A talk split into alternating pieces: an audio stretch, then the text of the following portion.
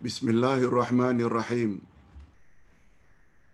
Alhamdulillah nahmaduhu wa nasta'inuhu wa nastaghfiruh. Wa na'udzu billahi min shururi anfusina wa min sayyiati a'malina. Man yahdihillahu fala mudilla lahu wa man yudlil fala hadiyalah. أشهد أن لا إله إلا الله وحده لا شريك له وأشهد أن محمدا عبده ورسوله لا نبي بعده اللهم صل وسلم على نبينا محمد وعلى آله وصحبه أجمعين أما بعد Hadirin dan hadirat serta para pemirsa yang saya hormati, Assalamualaikum warahmatullahi wabarakatuh. Alhamdulillah kita bersyukur kehadiran Allah Azza wa Jalla. Berkat taufiknya kita dapat menambah lagi ilmu yang bermanfaat sebagaimana yang kita minta setiap selesai salat subuh Allahumma inni as'aluka ilman nafi'a. Ya Allah, kami memohon kepadamu pertambahan ilmu yang bermanfaat. Ilman nafi'a. Topik kita pada pagi ini adalah tentang syafaat batilah. Syafaat yang salah.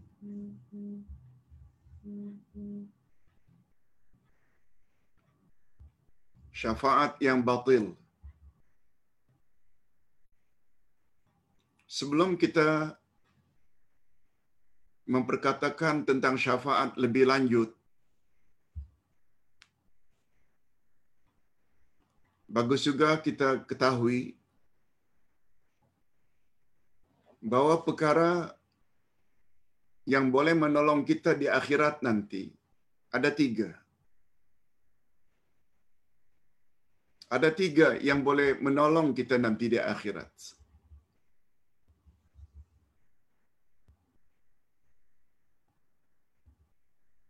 Walaupun Nabi Muhammad sallallahu alaihi wasallam pernah bersabda yang mengusung kita, yang menggiring kita, yang bersama kita pergi ke kuburan untuk ditanam dalam kubur ada tiga. Keluarga, harta dan amal. Dua akan balik.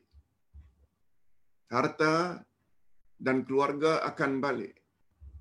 Tak akan masuk ke dalam kubur bersama kita. Kita hanya ditemani oleh yang ketiga, iaitu amal saleh.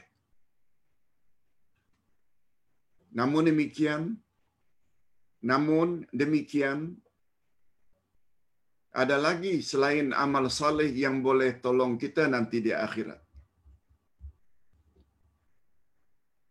Pertama amal saleh memang betul amal kita sendiri yang kita lakukan selama kita berada di atas muka bumi. Yang kedua namanya syafaat.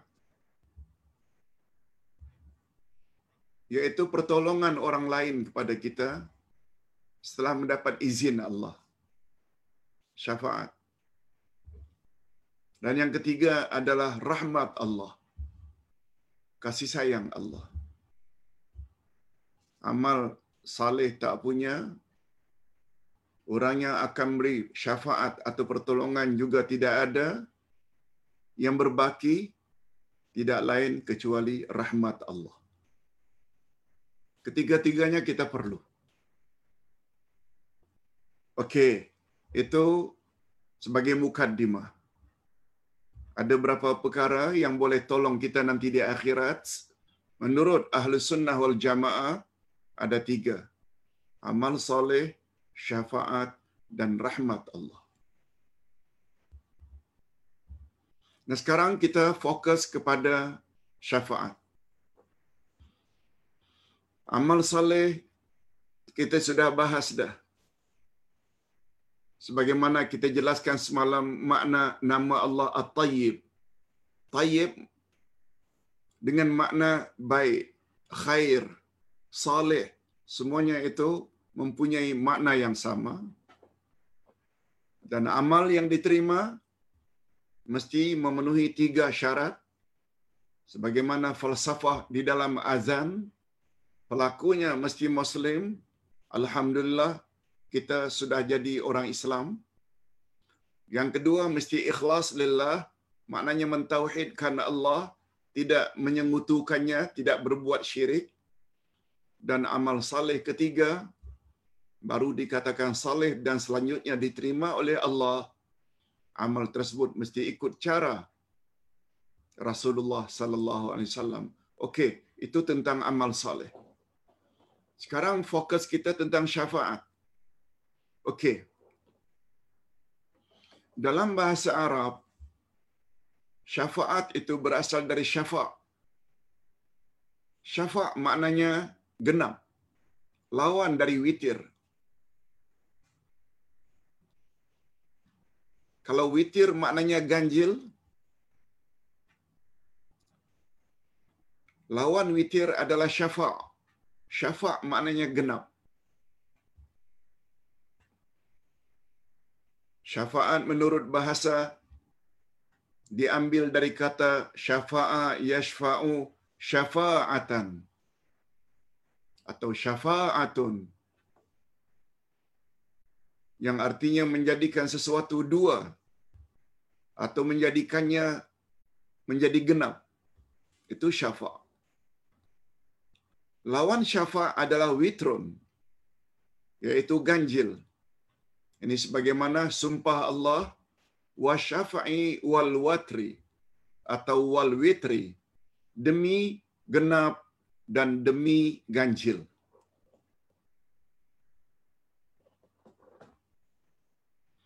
Adapun syafaat menurut istilah agama ini dia. At-tawassutu lil ghairi bijalabi manfaatin au daf'i madarrah. Menggunakan perataan orang lain, menggunakan perantaraan orang lain untuk mendapat suatu kemanfaatan atau agar terhindar daripada suatu bahaya. Itu definisi syafaat. Hubungan antara makna istilah dengan makna bahasa dalam hal ini sangat erat. Karena jika kita menjadi orang lain, maaf, hubungan antara makna istilah dengan makna bahasa dalam hal ini sangat erat.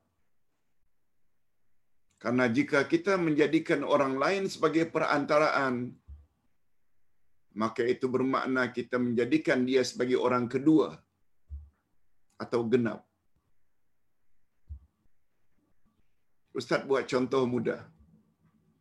Di akhirat nanti kita selalu sebut kita hidup sebatang kara. Bahasa yang popular kita dengar nanti bila dah mati hidup nafsi-nafsi. Individu-individu. Sorang-sorang diri. Tiba-tiba Allah Subhanahu Wa Taala izinkan seseorang untuk datang pada kita memberi pertolongan. Itu namanya syafaat. Siapa orang itu? Terserah pada Allah. Allah tidak kirim Nabi Muhammad ke? Allah tidak kirim guru kita ke? Allah tidak kirim malaikat ke? Pokoknya kita yang tadinya sebatang kara, bila datang orang lain, kan maknanya genap. Yes, ini namanya syafa. Jadi kedatangan orang tersebut dengan izin Allah untuk menolong kita di akhirat, ini yang namanya syafaat. Itu sebabnya dalam bahasa bebas, syafaat selalu diartikan dengan pertolongan. Yes, itu yang perlu kita ingat.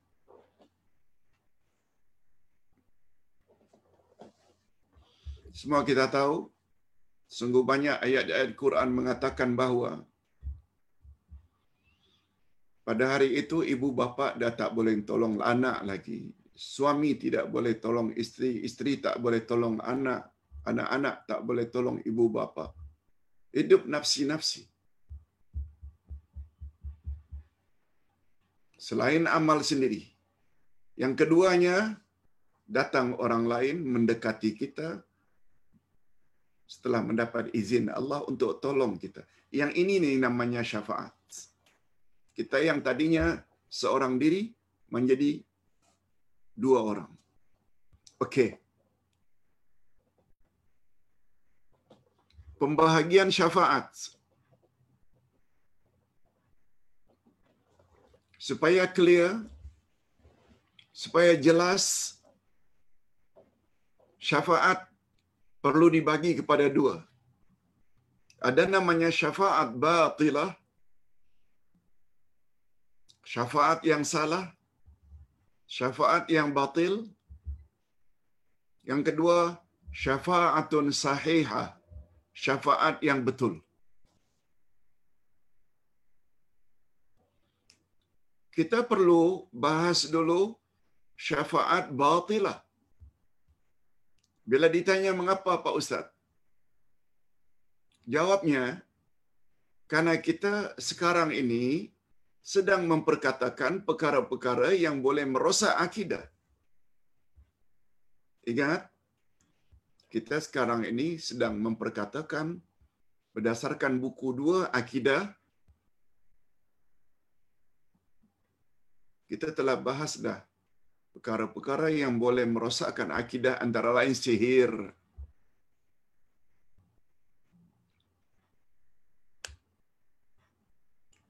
antara lain tiarah,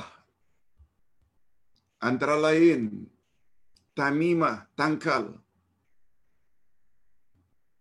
Nah, pembahasan berikutnya yang juga boleh merosakkan akidah adalah syafaat batilah. Ini tidak bermakna tidak ada syafaat. Yang sahih ada. Cuma kita dahulukan syafaat batilah karena kita sedang memperkatakan tentang perkara yang boleh merosakkan akidah. Syafaat sahihah tidak merosakkan, malah dianjurkan oleh agama. Nanti kita akan bahas. Oleh sebab itu kita dahulukan syafaat batilah karena kita sedang memperkatakan tentang perkara-perkara yang boleh merosakkan akidah. Okey. Apa makna syafaat batilah? perantaraan yang dipergunakan oleh orang-orang musyrik terhadap sembahan-sembahan mereka. Lalu mereka mendakwa kononnya sembahan itu kelak akan dapat memberi mereka syafaat atau pertolongan di sisi Allah di akhirat nanti. Itu namanya syafaat batilah. Orang-orang musyrikin menyembah berhala kita dah tahu dah asal usul berhala.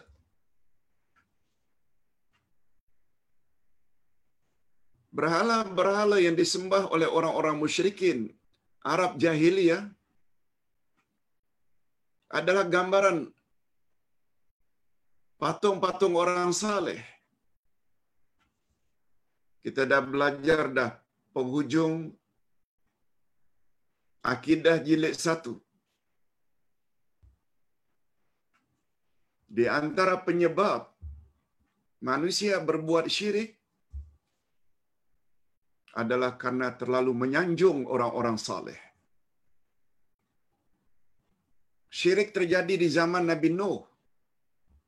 Ketika orang-orang saleh meninggal dunia satu demi satu, lalu syaitan menggoda supaya mereka buat patung-patung orang saleh. Itu sebabnya nama-namanya adalah nama-nama orang saleh. Ya'uq, Nasr, Uzza, Munat, Lata, Itu semua nama-nama orang saleh.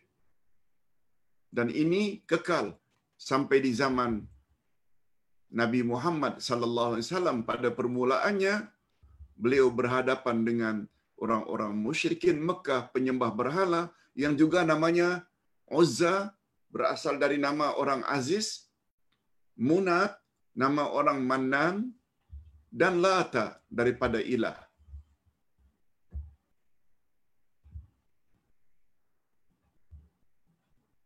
Apabila orang-orang musyrikin dilarang jangan sembah mereka.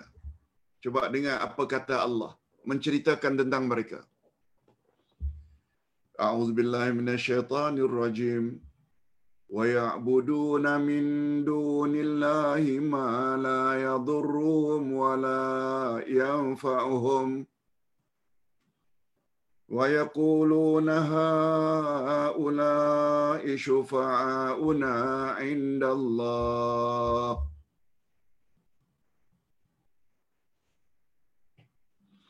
dan mereka menyembah selain daripada Allah apa yang tidak dapat mendatangkan kemudaratan kepada mereka dan tidak pula dapat mendatangkan kemanfaatan. Patung, berhala. Mana boleh memberi kita manfaat? Mana boleh menghalang kita daripada musibah menimpa? Dan mereka berkata, ini orang-orang Arab jahiliyah penyembah berhala berkata, mereka itu adalah pemberi syafaat kepada kami di sisi Allah. Kononnya berhala-berhala itu dapat memberi syafaat, pertolongan kepada mereka. Surat Yunus ayat 18. Allah yang cerita mana kejadian ini benar-benar terjadi di zaman jahiliyah. Allah berfirman lagi menceritakan tentang mereka. Walladzina takhazu min dunihi awliya ma na'buduhum illa liyuqarribuna ila Allahi zulfa. Apa kata orang-orang Arab jahiliyah penyembah berhala? Dan orang-orang yang mengambil pelindung selain Allah berkata, kami tidak menyembah mereka, kami tak menyembah berhala. Melainkan supaya mereka mendekatkan kepada kami, mendekatkan kami kepada Allah dengan sedekat-dekatnya zulfa. Eh Abu Jahal, Abu Lahab, jangan sembah itu berhala. Abu Jahal, Abu Lahab akan jawab, kami bukan menyembah wahai Muhammad. Cuma yang kami harapkan supaya berhala-berhala itu sebagai lambang orang-orang saleh zaman dahulu, mereka tolong kami di sisi Allah. Coba tengok apa bezanya hari ini dengan setengah orang Islam. Jangan pergi ke kuburan, minta-minta Jangan berdoa kepada penghuni-penghuni orang-orang dalam kubur itu walaupun dia orang saleh. Apa jawab pak cik mak cik? Jangan salah faham Pak Ustaz. Kami bukan menyembah pun. Cuma kami berdoa supaya orang-orang saleh di dalam kubur itu dapat tolong kami nanti di sisi Allah. Cuba fikir. Apa bezanya jawaban pak cik mak cik itu dengan jawaban Abu Jahal dan Abu Lahab yang Allah ceritakan dalam Quran. Tapi hari ini kita tak berani mengatakan pak cik mak cik itu telah buat syirik. Padahal itulah yang diamalkan exactly yang diamalkan oleh penyembah berhala zaman dahulu. Jangan salah faham ya Muhammad, kami bukan menyembah berhala, kami bukan menyembah kuburan. Tapi harapan kami supaya mereka Tolong sampaikan doa kami pada Allah. Dekatkan kami kepada Allah sedekat-dekatnya.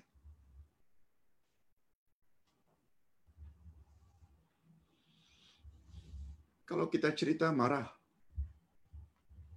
Padahal apa yang kita ceritakan itulah sebenarnya yang dilarang keras oleh Nabi Muhammad sallallahu alaihi wasallam. Coba dengar. Itu sebabnya Ustaz tulis di sini. Pembaca suka ke tak suka ke, ini pendedahan. Jadi dakwaan setengah umat Islam. Jadi dakwaan sesetengah umat Islam bahawa tuan gurunya atau orang-orang saleh tertentu yang disanjungnya boleh menolongnya atau memberinya syafaat di akhirat nanti adalah sama betul dengan keyakinan orang-orang musyrik di zaman jahiliyah. Jadi bukan suatu yang mengherankan kalau terdapat juga umat Islam hari ini yang menafikan penyembahan mereka kepada orang-orang saleh tertentu. Karena orang-orang musyrik di zaman jahiliyah juga menafikan penyembahan mereka terhadap berhala. Ini sangat jelas dari dakwaan mereka. Kami tidak menyembah mereka, wahai Muhammad. Melainkan supaya mereka mendekatkan diri kepada Allah. Apa bezanya dengan pahaman arkam? Kami bukan menyembah Tuan Guru, Abuya. Tapi harapan kami, mudah-mudahan Abuya boleh tolong kami di akhirat nanti. Lalu dibawalah gambar Abuya di mana-mana. Diletakkan di dada, diletakkan di van. Exactly. Itu sebabnya arkam mengapa diharamkan oleh Jakim. Ini rahasia. Tetapi yang ta'asub tetap ta'asub. Malah ada di kalangan orang arkam hari ini yang mendakwa. Oh, Abuya belum meninggal dunia lagi. Cuma dia gaib saja.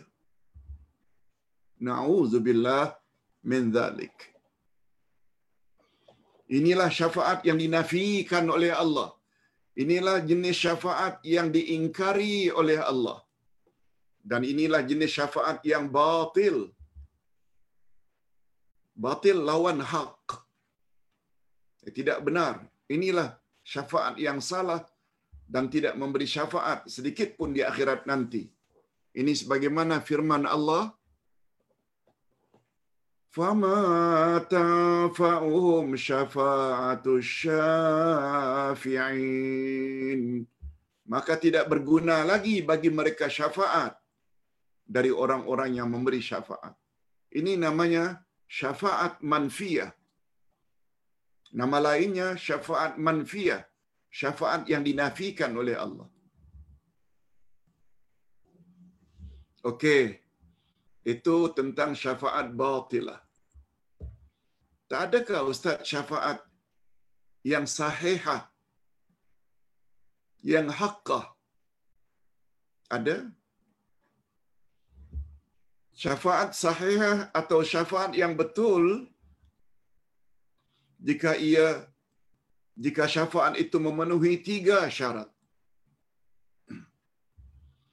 Syarat yang pertama, keredaan Allah kepada orang yang akan memberi syafaat. Allah mesti reda. Yang kedua, keredaan Allah kepada orang yang akan diberi syafaat. Yang akan menerima syafaat. Reda Allah yang pertama kepada pemberi. Reda Allah yang kedua kepada yang akan menerima syafaat. Yang ketiga, keizinan Allah kepada orang yang akan memberi syafaat. Izin Allah. Itu sebabnya kalau kita buat dalam bentuk raja, contoh A, B, C. A, B, C. bagi pihak Allah A.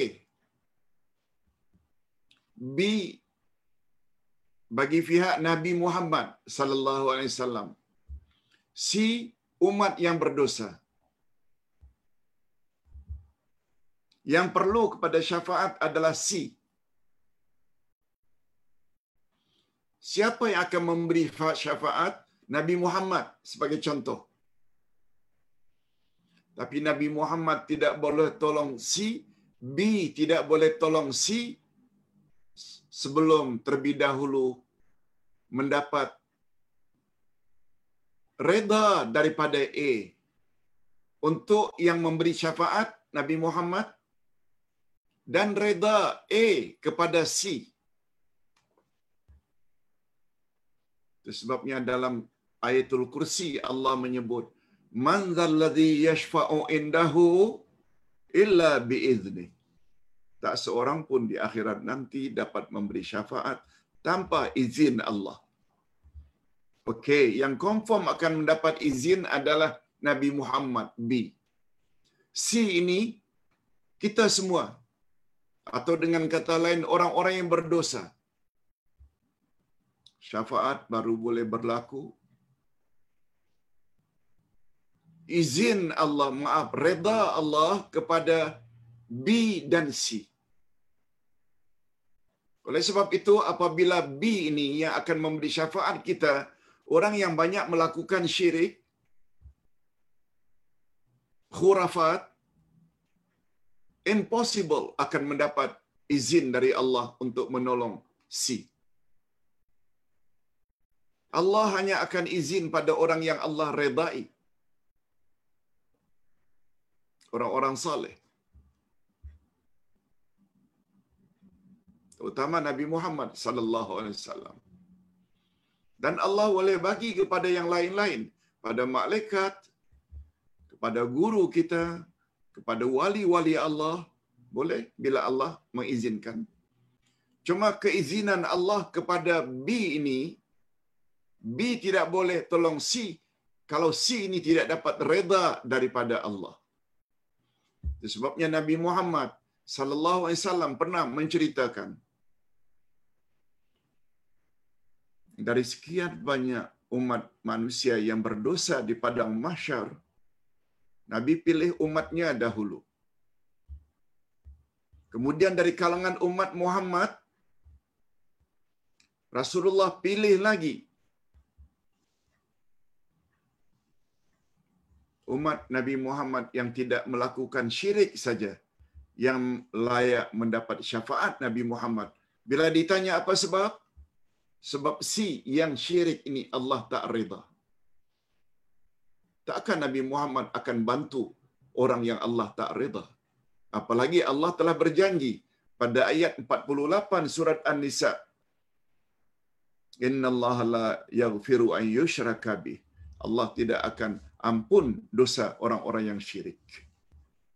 Okey. Itu sebabnya Allah menyebut dalam banyak ayat tentang tiga syarat tadi. Reda Allah kepada yang akan memberi syafaat, reda Allah kepada orang yang akan menerima syafaat, si, dan izin Allah kepada yang akan memberi syafaat. Dia tertera dalam ayat ini. Itu sebabnya Ustaz tertarik dengan satu kitab. Khuz akidataka minal Quran. Ambillah akidahmu dari Al-Quran. Yang kita wajib yakini, i'tiqad, percayai, mesti yang ada sumbernya dari Al-Quran. Apa kata Allah? Wa kam min malikin fis samawati la tughni syafa'atuhum syai'a illa min ba'di an ya'zana Allahu liman yasha'u wa yarda. Berapa banyak malaikat di langit syafaat mereka sedikit pun tidak berguna kecuali sesudah Allah mengizinkan bagi orang yang dikehendakinya dan diredainya. Lihat, ada kata izin, ada kata reda.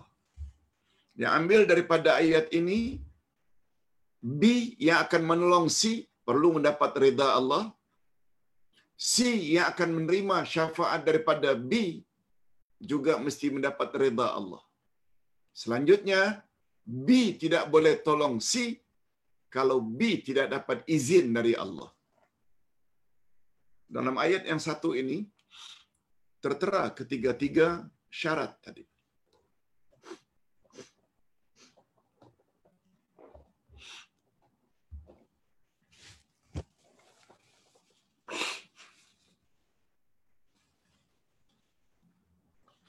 Ayat yang lain Allah berfirman Idzil la tanfa'u syafa'atu illa man azina lahu ar-rahman wa radiya lahu qawla.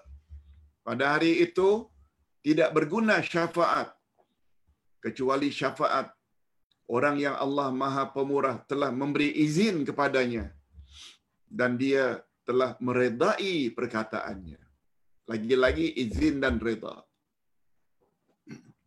Banyak ayat-ayat yang lain. Juga antara lain wala yashfa'una illa liman irtada. Dan mereka tidak dapat memberi syafaat melainkan kepada orang yang diredai oleh Allah. Penjelasan Ayat pertama An-Najmi ayat 26 mengandungi ketiga-tiga syarat di atas yaitu keredaan Allah kepada orang yang akan memberi syafaat keredaan Allah kepada orang yang akan diberi syafaat dan keizinan Allah untuk memberi syafaat. Ayat yang kedua, Taha 109 mengandungi dua syarat yaitu keizinan dan keredaan Allah kepada orang yang akan memberi syafaat. Ayat ketiga pula Al-Anbiya 28 mengandungi satu syarat keredaan Allah kepada orang yang akan diberi syafaat. Bila kita combine semuanya, syarat baru berlaku di akhirat. Bila memenuhi tiga syarat.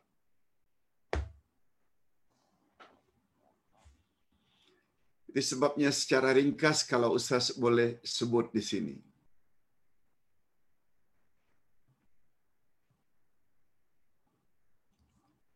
Antara reda dengan izin Allah.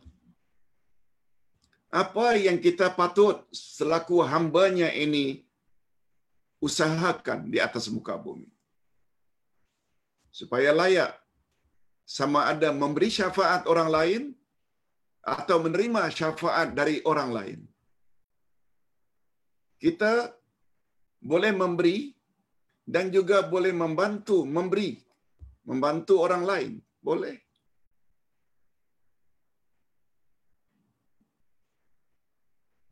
Kalau kita mendapat izin Allah.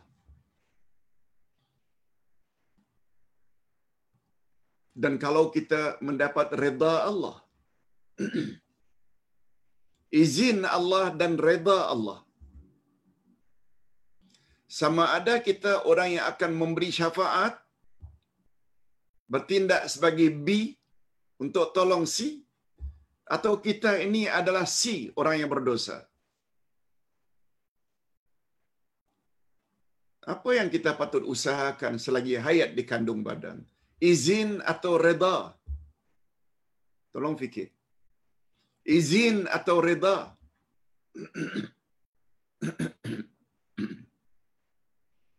Jawabnya reda Allah.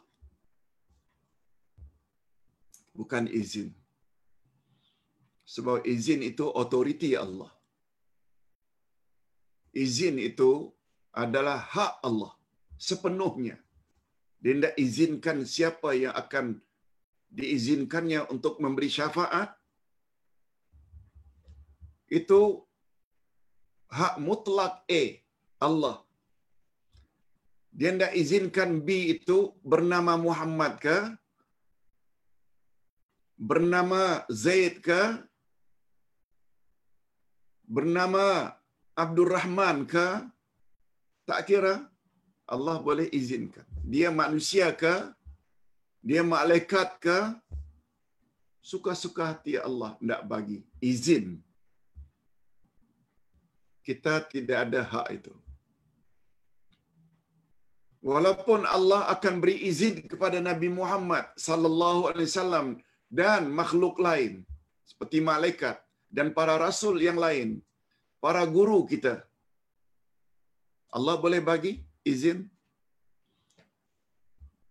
Namun demikian kita akan jadi terhalang untuk mendapat syafaat dari B gara-gara kita tidak diredai oleh Allah. Siapa orang yang Allah tidak redai? Orang yang buat syirik. Sebabnya kata Nabi, Setelah aku mendapat izin dari Allah untuk memberi pertolongan pada umat di padang mahsyar, aku pilih umatku dahulu.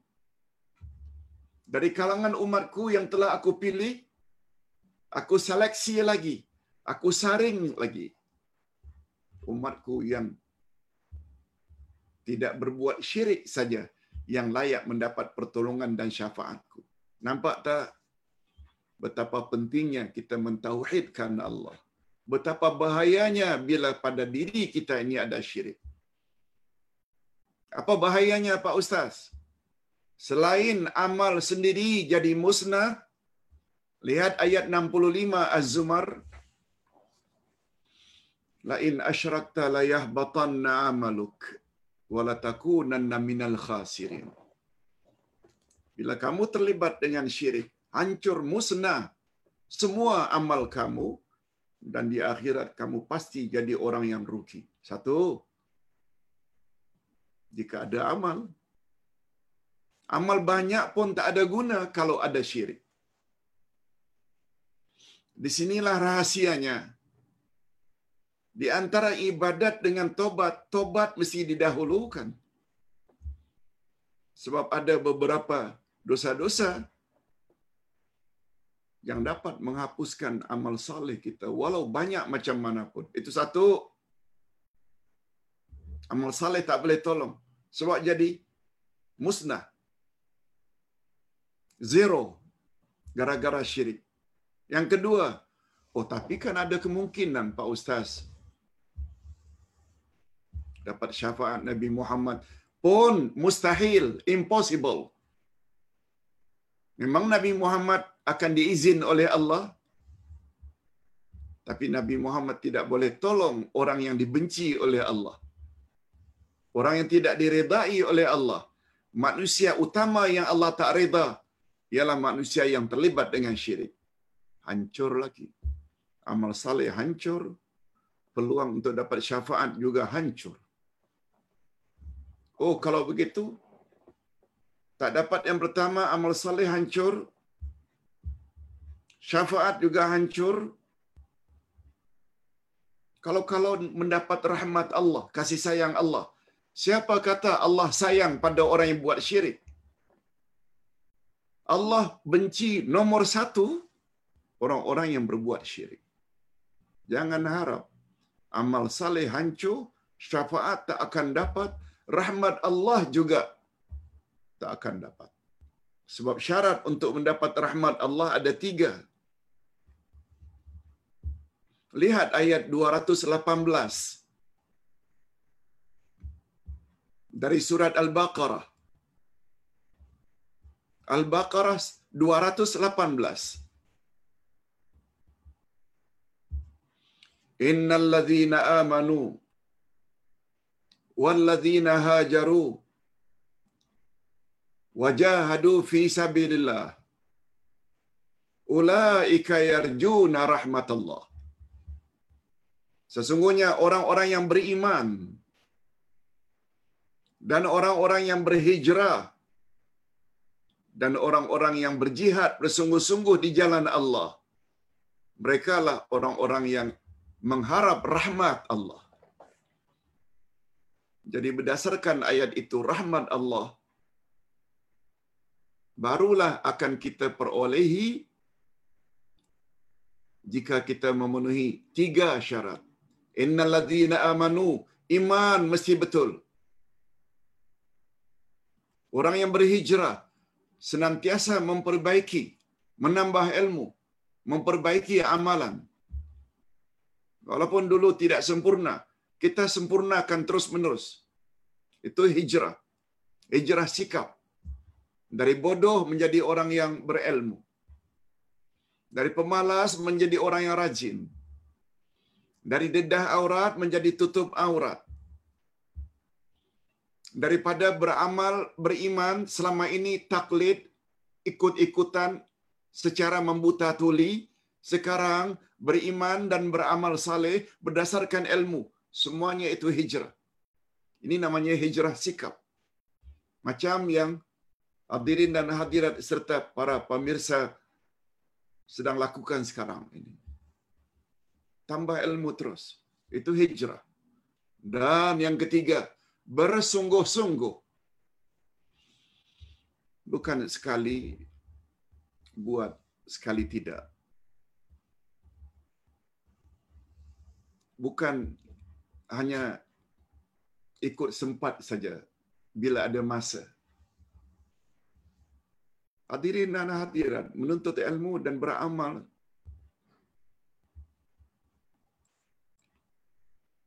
bukan bila ada masa. Kita sempat-sempatkan walaupun tak ada masa.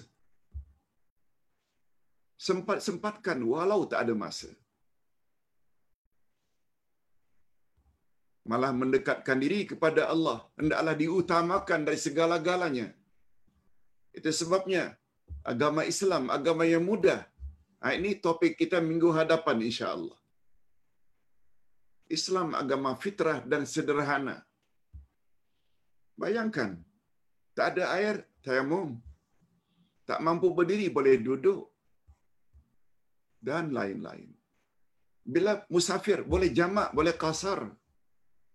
Siapa kata Islam itu susah? Yang memasukkan pemahaman kita Islam ini rumit, susah, semuanya kerja syaitan. Sebab syaitan mau kita jangan buat apa yang Allah suruh. Bukankah makna syaitan segala yang ingin menjauhkan kita dari kehendak Allah? Yes. Tak diharapkan amal saleh, amal saleh hancur. Gara-gara syirik. Nak mengharapkan syafaat Nabi Muhammad hancur sebab Nabi Muhammad tidak akan beri syafaat kepada orang yang Allah tak reda ingin mendapat rahmat Allah hancur. Sebab syarat pertama untuk mendapat rahmat Allah mesti ada iman. Allahu Akbar.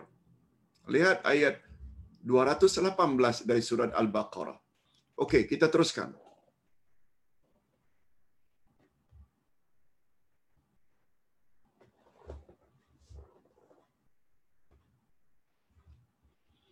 Beginilah cara berfikir setengah umat Islam hari ini yang menggunakan orang alim tertentu sebagai perantaraan antara dia dengan Allah dan mendakwa orang alim tersebut boleh menolong dan memberinya syafaat di sisi Allah di akhirat nanti.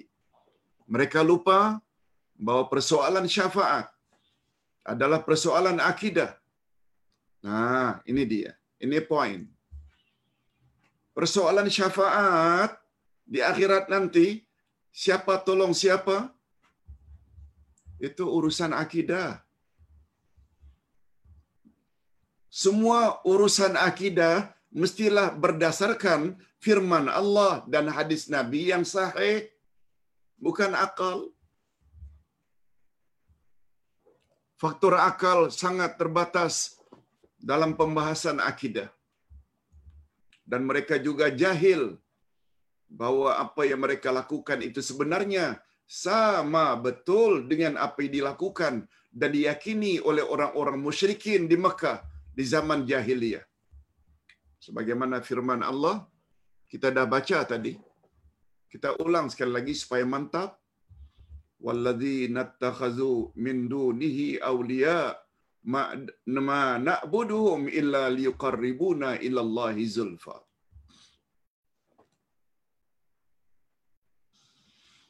Bila ditanya mengapa ustaz kita mesti rujuk pada Quran?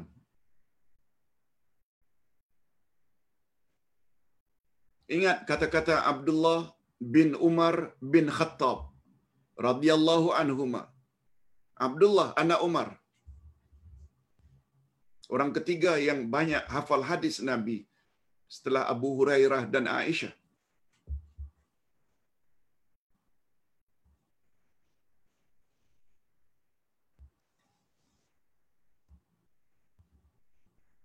Apa kata Abdullah bin Umar? Ta'allamna al-iman. Semma ta'allamna al-Quran. Fazdadna imana. Mula-mula kami belajar dari Nabi tentang iman. Pakai percaya saja. Yakin saja. Yakin saja. Semma Kemudian kami tambah ilmu kami tentang Al-Quran. Semua ta'allamna Al-Quran. Kami belajar pula Al-Quran. Setelah kami belajar Quran, fazdadna imana. Bertambah-tambah mantap iman kami.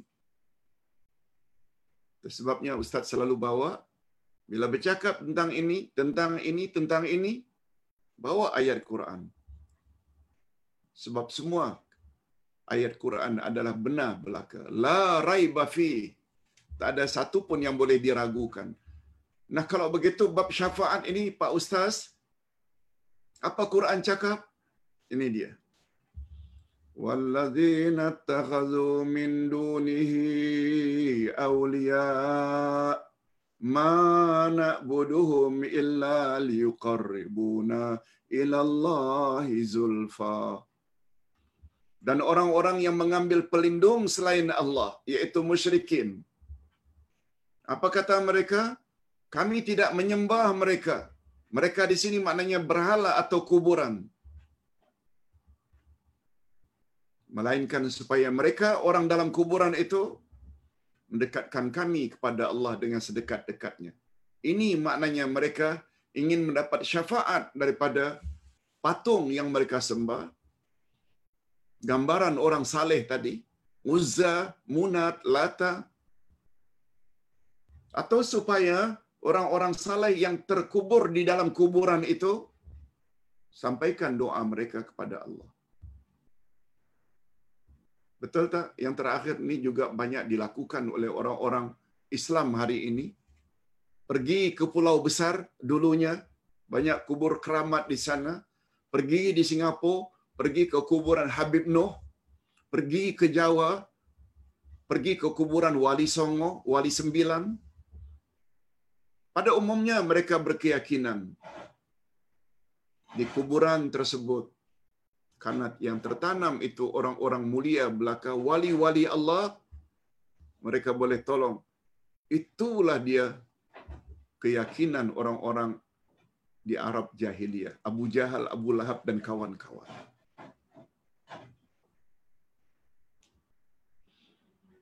Oleh sebab itu kita dilarang sebenarnya bepergian berziarah dengan tujuan itu pergian yang sangat diganjurkan dan disuruh oleh Nabi sallallahu alaihi wasallam pada tiga tempat. Apa kata Nabi? La tushaddur rihal illa ila salasati masajid. Jangan kamu gagah-gagahkan pemergianmu, safarmu kecuali pada tiga masjid. Nah, kalau itu kamu tidak sungguh pergi, pergilah. Tak mengapa. Sebab dia ada nilai ibadat. Jangan hendaknya kamu gagah-gagahkan pemergianmu kecuali pada tiga masjid. Masjidil Haram di Mekah, Masjid Nabi, Masjidku ini, itu Masjid Nabawi di Madinah, dan Masjidil Aqsa.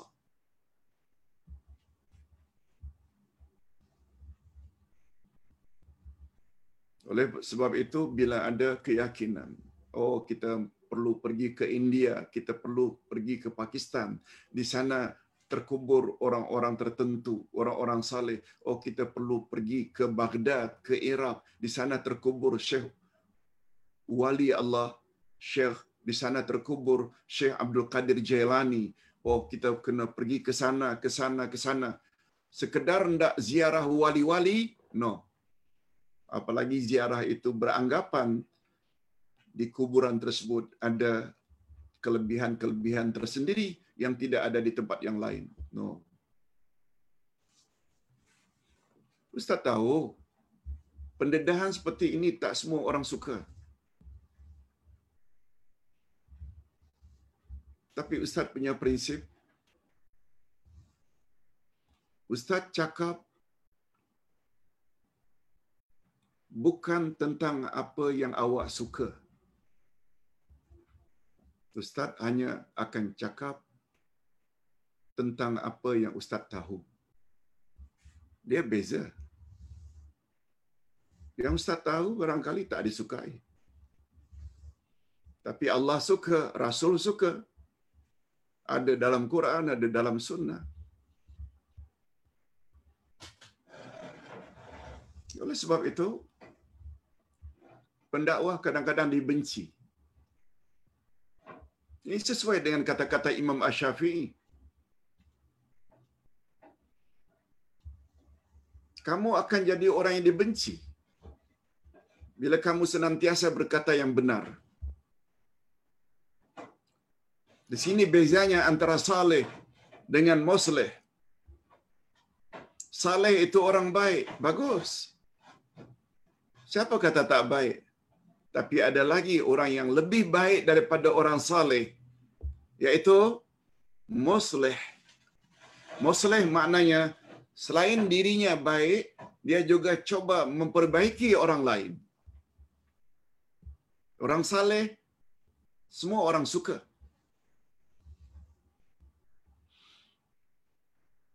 Tetapi bila dia dah sampai ke peringkat musleh, memperbaiki orang lain, dia akan dibenci. Contoh mudah. Nabi Muhammad sallallahu alaihi wasallam sebelum jadi nabi, betul tak semua orang sanjung, semua orang suka, malah mendapat gelaran Muhammad Al-Amin, semua orang sanjung, suka. Tapi bila beliau diangkat menjadi rasul, mula menyampaikan, jangan syirik, jangan sembah berhala, jangan minum arak, jangan berjudi, jangan berzina, jangan berbunuh-bunuhan. Sejak itu baginda dibenci. Sebenci-bencinya. Sehingga mendapat gelaran. Syairun majnun, penyair gila. Sahirun, tukang sihir. Sabah, pembawa ajaran songsang. Hari ini, bila kita ingin sampaikan ajaran sebenar Nabi Muhammad, kita kena bersedia untuk dicaci. Sebabnya, mereka yang faham akan hakikat ini tidak lekas give up. Tidak akan lekas serik. Apalagi umur dah macam ini, tak lama lagi menghadap Allah. Di sana ada mahkamah ilahi, Allah sebagai hakim, saksi Nabi Muhammad sallallahu alaihi wasallam. Tengok siapa yang benar, siapa yang salah. Oleh sebab itu, jangan harap Ustaz akan bercakap senantiasa apa yang kita suka saja. Tapi Ustaz akan cakap apa yang Ustaz tahu. Yang kadang-kadang ada orang tak suka. Cuma Ustaz yakin kita yang mendengar dari awal hingga akhir dengan hujah-hujah dan dalil-dalil kita boleh terima. Mudah-mudahan. Sebab andai kata anda orang yang intelek, andai kata anda orang yang berpendidikan, apa budaya orang yang berpendidikan? Show me the proof, man. Orang yang berpendidikan, dia tidak akan mudah percaya apa saja orang cakap kalau orang itu tidak bawa dalil dan hujah. Bagus. Cuma ingatan Ustaz, jangan hanya minta hujah, dalil, argumen dalam hal-hal keduniaan saja. Lebih-lebih lagi lah masalah agama. Lebih-lebih lagi masalah gaib. Lebih-lebih lagi masalah kehidupan setelah mati. Lebih-lebih lagi masalah akidah. Lagilah kita perlu sebenarnya kepada dalil, hujah, argumen. Nah sekarang kepada kita sudah didedahkan. Ini syafaat batilah. Cukup lengkap dalilnya. Ini syafaat sahihah. Cukup lengkap dalilnya. Itu sebabnya bagi ustaz yang telah ada sedikit berpengalaman berdakwah lebih kurang 40 tahun orang-orang kota menerima lebih mudah daripada orang-orang yang tidak berpendidikan. Kecuali orang yang mendapat rahmat Allah. Sebab orang yang berpendidikan, dia ada satu budaya, tak akan terima kecuali bila ada hujah atau dalil. Bagus. Lebih-lebih lagi dalam urusan agama. Baik. Kita teruskan. Mereka menyangka dengan berbuat demikian. Mereka mengagungkan Allah. Tetapi sebenarnya perbuatan mereka itu telah memperkecil dan memperlekeh Allah. Allah Azza wa Jalla. Dia tidak berhajat kepada sesuatu dan maha kuasa. Dia tidak berhajat kepada perantaraan. Malahan mereka boleh berurusan langsung dengan Allah. Sebabnya dalam Allah, oleh sebab itu, oleh sebab itu, hubungan kita dengan Allah hendaklah directly. Tak perlu perantaraan. Kalau memohon umpamanya Rabbil firli wali walidayya. Quran mengajar, "Oh Tuhan, ampunkanlah dosaku dan dosa kedua ibu bapakku." Rabbana atina fid dunya hasanah. Oh Tuhan, berilah aku kebaikan di dunia dan kebaikan di akhirat. Cuba Rabbana hablana min azwajina. Oh Tuhan, berilah aku pasangan hidup dan zuriat keturunan yang menyedapkan pandangan mata dan hati kami. Semuanya ya Allah, ya Allah.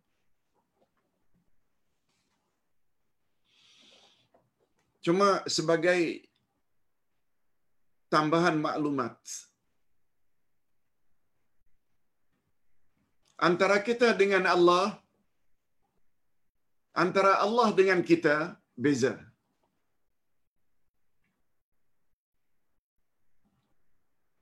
Hubungan kita dengan Allah dengan hubungan Allah dengan kita beza.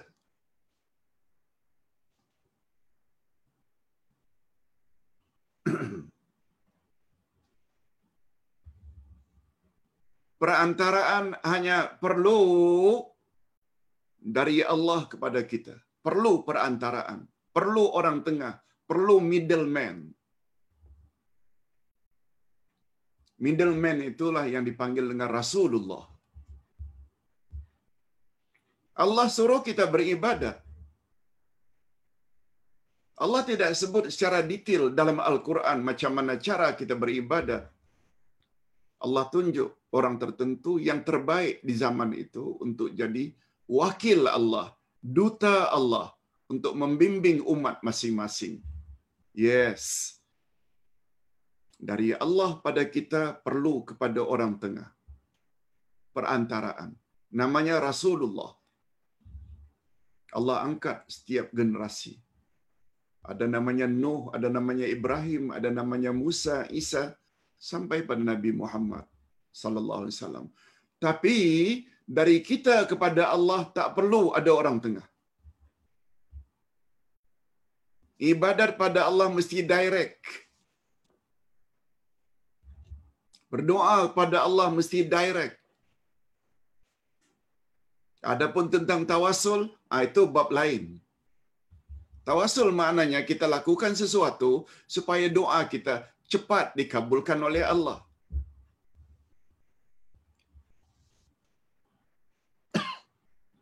Ingat, orang tengah perantaraan hanya perlu antara Allah dengan kita. Adapun dari kita kepada Allah directly. Ini yang Ustaz jelaskan. Islam hanya memperakui wasitah atau orang tengah antara Allah dengan hambanya, yaitu perantaraan rasul-rasulnya, bukan antara hamba dengan Allah. Hamba dengan Allah tidak. Oleh sebab itu setiap hamba mestilah beribadat dan berdoa secara langsung directly kepada Allah.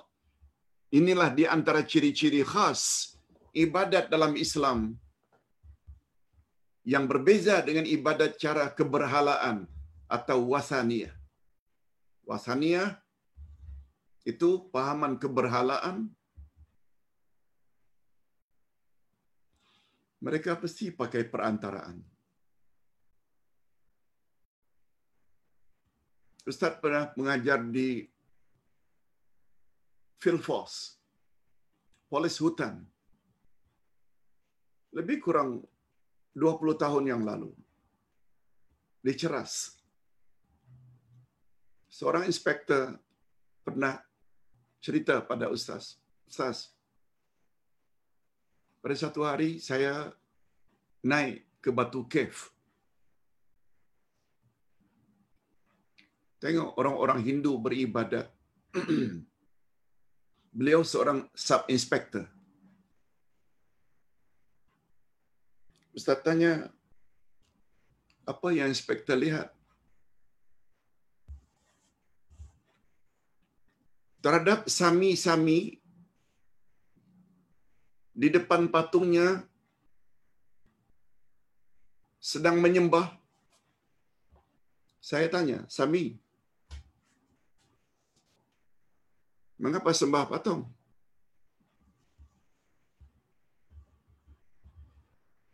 Mengapa tidak minta direct sama Tuhan? Sami menjawab, mana boleh Tuhan, kita orang banyak dosa. Kita orang banyak dosa. Ini berhala-berhala ini, ini namanya, ini namanya, ini namanya, barangkali Shiva, Wisnu, Brahmana, itu semua nama-nama dewa. Mereka ini orang-orang saleh. Mereka ini orang-orang baik. Kita mesti minta melalui mereka supaya mereka sampaikan kita punya doa permintaan pada Tuhan Allah. Begitu sub inspector ceritakan pada ustaz. Ustaz kata, inilah yang dipanggil dengan pahaman keberhalaan wasaniyah. Wasaniyah. Waw, sa, alif batasa, bukan wataniyah ya. Sebab TH ini selalu kita baca dengan sa. Ibnu Kathir.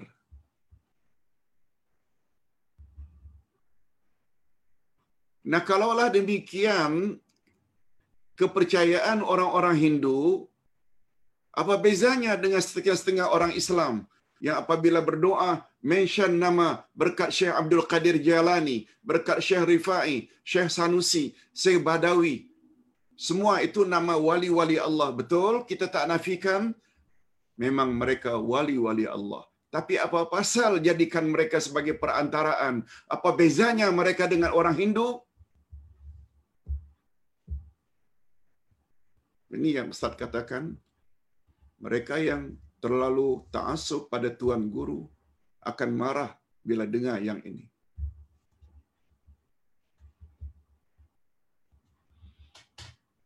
Ustaz pernah sampai perkara ini di Batam. Dan terdapat kelompok yang tak suka Ustaz sampaikan perkara ini. Sebab tuan gurunya mengajar lain.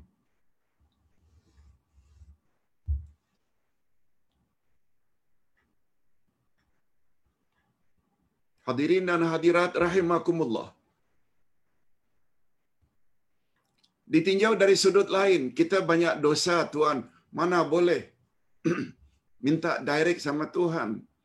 Coba dengar apa yang dikatakan oleh Syekh Nasruddin Albani dalam kitabnya yang bernama At-Tawassul. Kata beliau, ada dua yang Ustaz masih ingat. Kalau A, raja yang adil,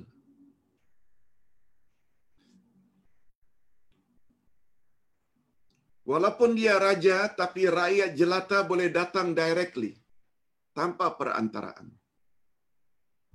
Taruhlah kita contoh Umar Ibn Khattab. Rakyat boleh langsung jumpa. Tanpa sekatan. Dengan Raja B. Tak boleh rakyat jelata jumpa kecuali melalui pos-pos tertentu. Orang-orang tertentu. Yang A tadi itu macam Umar Ibn Khattab. Yang B pula, ah, ciri-cirinya tak boleh jumpa kecuali melalui sekatan-sekatan. Leader yang mana yang dianggap adil? A. Umar Ibn Khattab. Kata Syekh Nasruddin Albani, menyamakan Allah dengan Umar saja tak boleh. Padahal Umar itu khalifah yang adil. Tak boleh menyamakan Allah dengan Umar karena keadilan Umar. Ini kan pula Allah mau disamakan dengan pemimpin B. Boleh faham maksud Ustaz? Itu sebabnya minta pada Allah direct. Yang kedua, yang Ustaz masih ingat. Sebab pembacaan ini sudah lama. Lebih kurang 25 tahun yang lalu. Kitabnya Tawassul. Yang kedua kata Syekh Nasruddin Albani.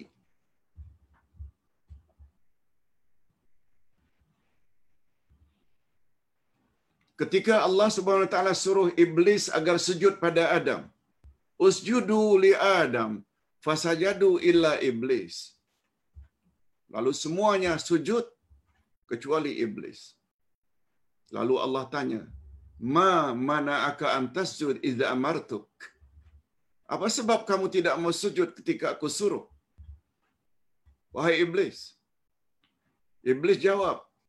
Jawaban iblis tertera dalam Al-Quran. Ana khairum minhu. Aku lebih baik dari dia. Khalaqtani min nar. Kau cipta aku dari api. Wa khalaqtahu min tin. Sedangkan dia engkau cipta daripada tanah. Api sifatnya tinggi, menjulang. Tanah rendah, dipijak-pijak. Takkan yang tinggi mesti sujud kepada yang rendah. Ya Allah. Itu jawaban iblis. Ekoran daripada sikap iblis yang fasik, durhaka terhadap perintah Allah itu, akhirnya dia dilaknat dan dikutuk kata Syekh Nasruddin Albani.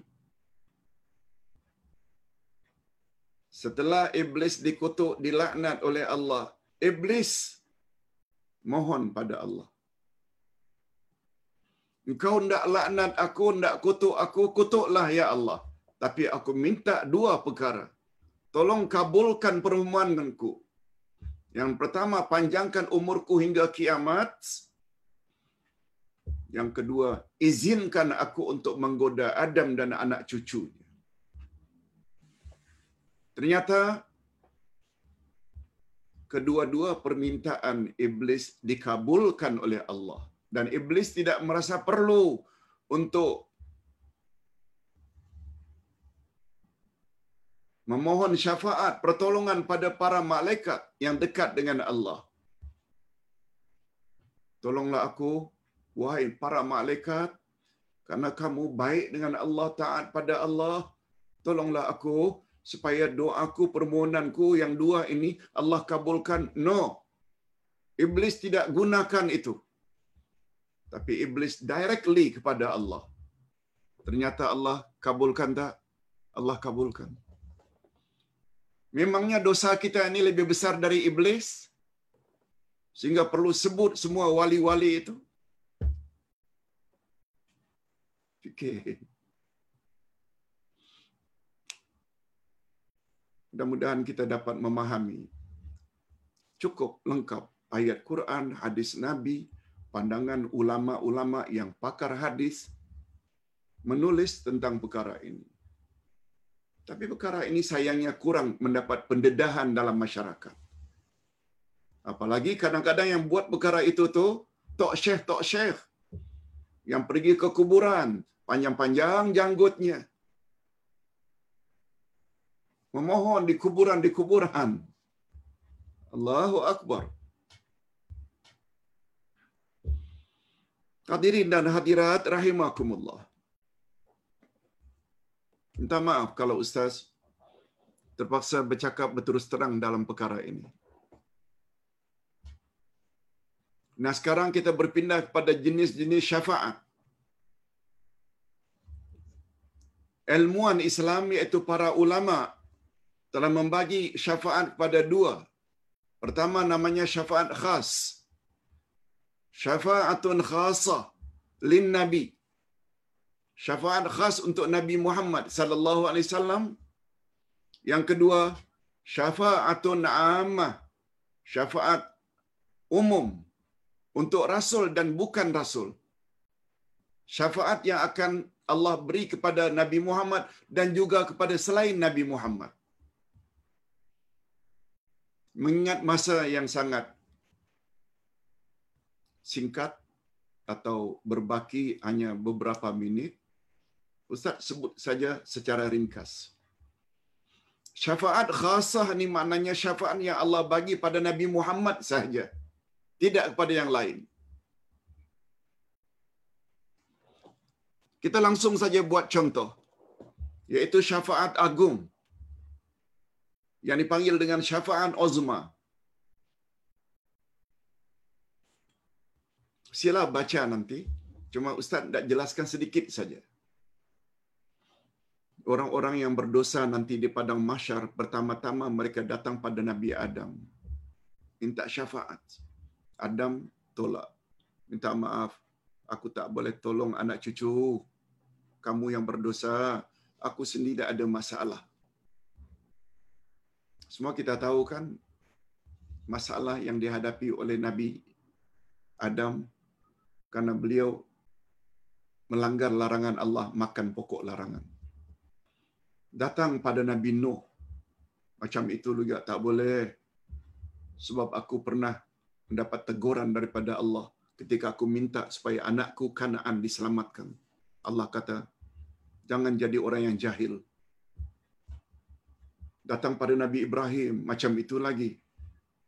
Nabi Ibrahim jawab, aku tak boleh sebab aku sendiri ada masalah. Iaitu ketika beliau berbohong untuk menyelamatkan istrinya. Ketika istrinya diganggu oleh Raja Mesir zaman itu, yang bernama Raja Sinan, yang sangat suka dengan isteri-isteri orang yang cantik-cantik, Ibrahim terpaksa berbohong. Hiya ukhti. She is my sister. Ibrahim tidak sebut, she is my wife. Bohong lagi. Nabi Ibrahim pernah dituduh menghancurkan berhala. Tak Ibrahim bukan aku tanyalah kepada berhala yang lebih besar. Itu semua, itu semua maknanya membuat nabi-nabi tersebut, rasul-rasul tersebut tak mampu. Begitu juga pada Nabi Musa, begitu juga kepada Nabi Isa. Akhirnya mereka pergi kepada Nabi Muhammad dan Nabi Muhammad boleh tolong mereka. Ini yang namanya syafaat uzma. Uzma dari kata azim, syafaat agung. Mudah-mudahan kita berdoa, mudah-mudahan kita termasuk ke dalam golongan orang-orang yang layak mendapat syafaat Nabi Muhammad sallallahu alaihi wasallam melalui syafaat khasnya.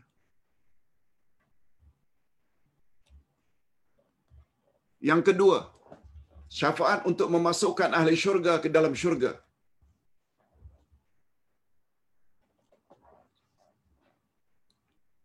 Ini pula ceritanya ringkasnya macam ini. Ketika orang-orang yang meniti siratul mustaqim sampai di pintu syurga, termasuk para nabi dan para rasul. Ternyata pintu syurga tertutup. Akhirnya semua mereka termasuk Nabi Adam, Nabi Nuh, Nabi Ibrahim mohon, Ya Allah, tolong tunjukkan siapa di antara kami orang yang dapat menolong membuka pintu syurga. Lalu Allah tunjuk Nabi Muhammad sallallahu alaihi wasallam untuk ke depan membuka pintu syurga dan selanjutnya beliau dulu masuk sebelum nabi-nabi yang lain. Sebabnya ada riwayat Nabi Muhammad adalah orang pertama yang memasuki syurga terlebih dahulu dari nabi-nabi yang lain dan dan umat Muhammad adalah umat yang lebih dahulu memasuk syurga sebelum umat-umat yang lain. Itu sebabnya Nabi pernah membuat statement Aku adalah orang yang terakhir, tapi aku pula lah orang yang pertama. Orang terakhir maknanya terakhir diangkat menjadi rasul. Orang pertama dengan makna mula-mula memasuki syurga Allah. Yang ketiga syafaat khasah. Ini special untuk Nabi. Eh? Yang tadi syafaat uzma. Yang kedua, pembuka pintu syurga. Yang ketiga, khas untuk Nabi.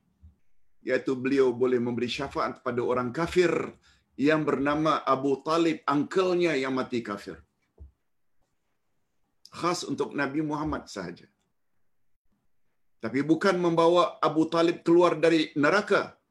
Sekedar mengangkat Abu Talib dari kerak neraka kepada neraka yang paling ringan. Yang paling ringan. Yang itu pun digambarkan dalam hadis. Bila terkena saja kaki seperti sepatu yang dibuat dari neraka yang paling ringan, ini saya menggelegak otaknya. Menunjukkan betapa panasnya. Padahal itu neraka yang paling ringan. Na'udzubillah min zalik. Adapun syafaat umum. Syafaat umum ialah syafaat yang akan diberikan oleh Rasulullah sallallahu alaihi wasallam dan rasul-rasul yang lain juga serta para siddiqin, para salihin dan para malaikat. Terserah pada Allah. Allah nak izinkan atau tidak. Itu sebabnya keyakinan. Bila kita ada anak yang hafal Al-Quran, garanti dia akan mendapat memberi syafaat pada mak bapaknya. Tak boleh cakap macam itu.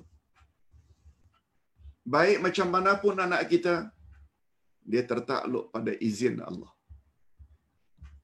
Hatta para rasul pun, para malaikat, yang baiknya, Masya Allah, pun tak boleh buat apa-apa sampai tanpa izin daripada Allah. Jangan kata, bila anak kita dah hafal Al-Quran, kononnya mereka pasti akan menolong mak bapak mereka. Jangan. Sebab dia tertakluk pada izin. Kita berdoa mudah-mudahan mereka layak mendapat izin daripada Allah. Di antara bentuk syafaat umum ini ialah syafaat orang-orang yang berdosa yang sepatutnya akan masuk neraka sehingga mereka akhirnya dimasukkan sehingga mereka akhirnya tidak dimasukkan dalam neraka. Itu syafaat juga. Yang kedua syafaat orang-orang yang sudah masuk ke dalam neraka. Lalu mereka dikeluarkan dari neraka. Pun ada juga.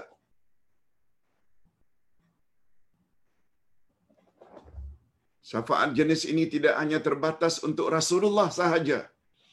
Tapi juga nabi-nabi yang lain, para malaikat serta mukminin lainnya. Tetapi dengan syarat yang telah kita tetapkan di atas tadi izin Allah dan reda Allah. Sebahagian ulama akidah sebahagian ulama akidah menambah lagi jenis syafaat khusus untuk Nabi Muhammad sallallahu alaihi wasallam. Apa dia syafaat khusus itu? Kata Nabi Muhammad memberi syafaat untuk golongan yang sama berat antara kebaikannya dengan kejahatannya. Golongan inilah yang dinamakan dengan Ashabul A'raf.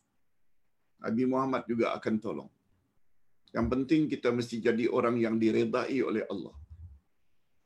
Mungkin kita ada buat dosa, tapi dosa-dosa tersebut jangan sampai melibatkan dosa syirik. Sebab dosa-dosa yang lain masih boleh lagi diampuni oleh Allah. Yang kedua, memberi syafaat kepada penghuni syurga agar derajatnya diangkat lebih tinggi dari asalnya. Syurga, kata Imam Ibn Qayyim, ada seratus derjat.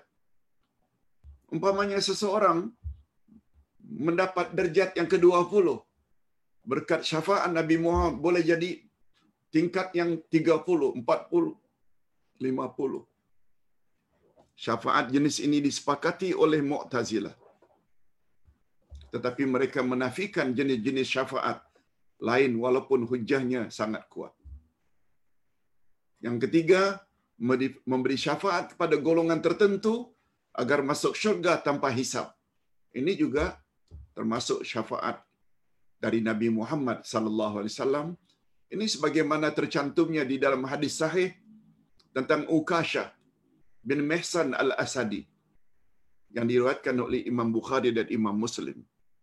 Ah, ini hadisnya panjang. Nah, yang terakhir.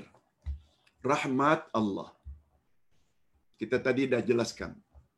Sekali lagi Ustaz ulang, yang boleh tolong kita nanti di akhirat ada berapa? Tiga. Amal soleh. Yang kedua, syafaat. Yang ketiga, rahmat Allah. Kita dah bahas dah tentang syarat-syarat amal soleh. Mesti Muslim, mesti ikhlas lillah, mesti ikut cara Rasul dalam beramal. Yang kedua, syafaat. Juga ada tiga syaratnya.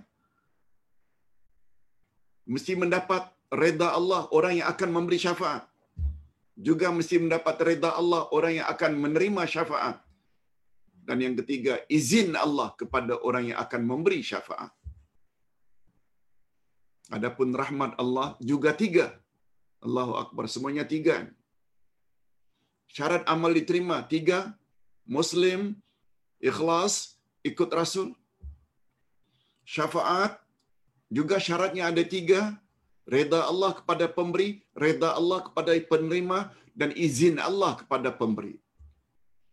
Dan syarat untuk mendapat rahmat Allah. Kasih sayang Allah juga tiga. Berdasarkan ayat 218 dari surat Al-Baqarah. Pertama, iman mesti mantap. Tidak boleh ada syirik. Yang kedua, kita mesti berhijrah. Hijrah ada dua jenis. Hijrah hissiyah, hijrah physically, berpindah dari Singapura ke Malaysia, berpindah dari Indonesia ke Malaysia, berpindah dari Malaysia ke Perth, Australia, itu namanya hijrah hissiyah, physically. Hijrah yang kedua, hijrah maknawiyah, iaitu hijrah sikap. Daripada jahil kepada berilmu pengetahuan, daripada mukallid, ikut secara taklid membuta tuli, kepada muttabi, ikut berasaskan dalil dan hujah, itu hijrah sikap. Daripada pengotor kepada pembersih. Dan lain-lain. Satu. Yang kedua, hijrah. Iman. Yang kedua, hijrah. Dan yang ketiga, hendaklah bersungguh-sungguh. Mudah-mudahan kesungguhan kita selama ini dapat kita teruskan sampai akhir hayat kita untuk menimba ilmu. Mudah-mudahan semua amal kita diterima oleh Allah Azza wa Jalla.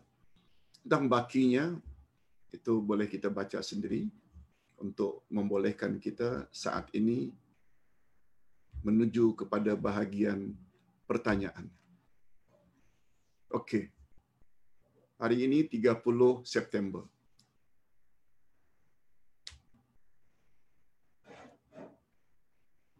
Pertama sekali,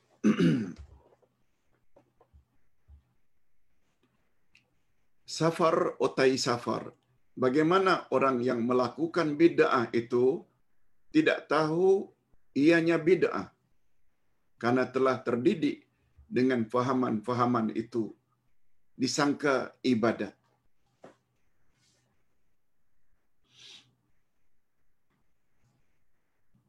Di dalam Al-Quranul Karim, coba renung. Manusia dibagi kepada tiga golongan. Golongan siratul mustaqim, golongan al-maghdubi alaihim, golongan ad-dallin. Yang kita minta siratul mustaqim. Kita minta dijauhi daripada al-maghdubi alaihim golongan yang dimurkai. Kita juga minta supaya dijauhi dari golongan yang sesat. Tiga golongan ini berkisar daripada dua sifat saja. Kata ulama tafsir, dua sifat itu pertama ilmu nafi'un, ilmu yang bermanfaat kena tambah terus cari terus. Dan yang kedua, amalun salihun. Amal salih. Apa yang kita sudah tahu, ketahui, dah ada ilmu, amalkan sesuai dengan kemampuan. Golongan ini ni golongan siratal mustaqim. Mudah-mudahan kita termasuk golongan ini. Golongan ini punya slogan Sami'na wa ata'na. Kami dengar dan kami taati. Hampir satu jam setengah kita bercakap tentang syafaat.